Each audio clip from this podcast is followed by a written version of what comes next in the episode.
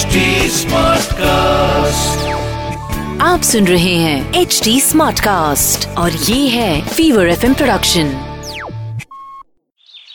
you know dad आज मैं और मम्मी मेघना आंटी के यहाँ गए थे हवन में।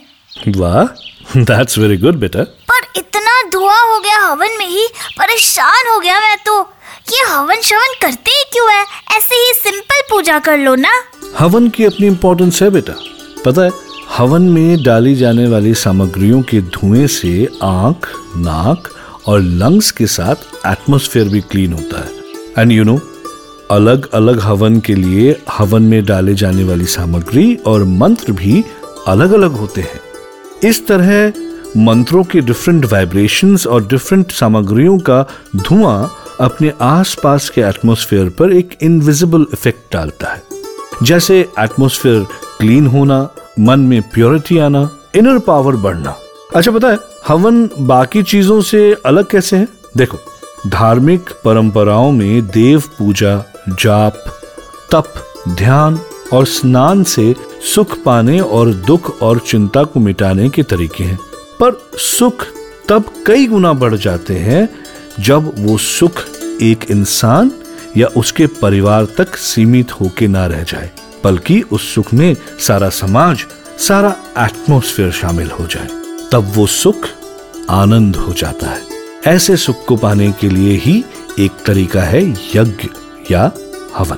पहले राजा महाराजा बारिश लाने के लिए, अकाल खत्म करने के लिए बड़े बड़े यज्ञ करवाते थे, जिससे सारे राज्य की प्रजा को खुशियाँ मिले। नदियों में पानी और खेत में फ़सल हो जंगल में पेड़ पौधे और जीव जंतुओं को कीड़े मकोड़ों को नई ज़िंदगी मिले।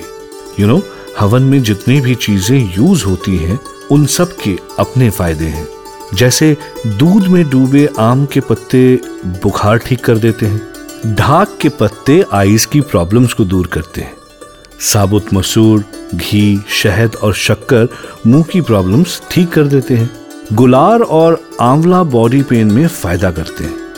बेल शरीर को ठंडा रखता है और पेट की प्रॉब्लम्स को दूर करता है।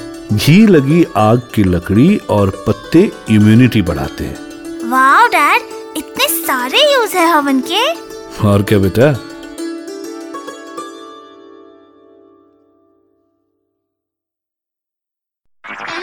आप सुन रहे हैं एच डी स्मार्ट कास्ट और ये था fever FM production HD smart Smartcast.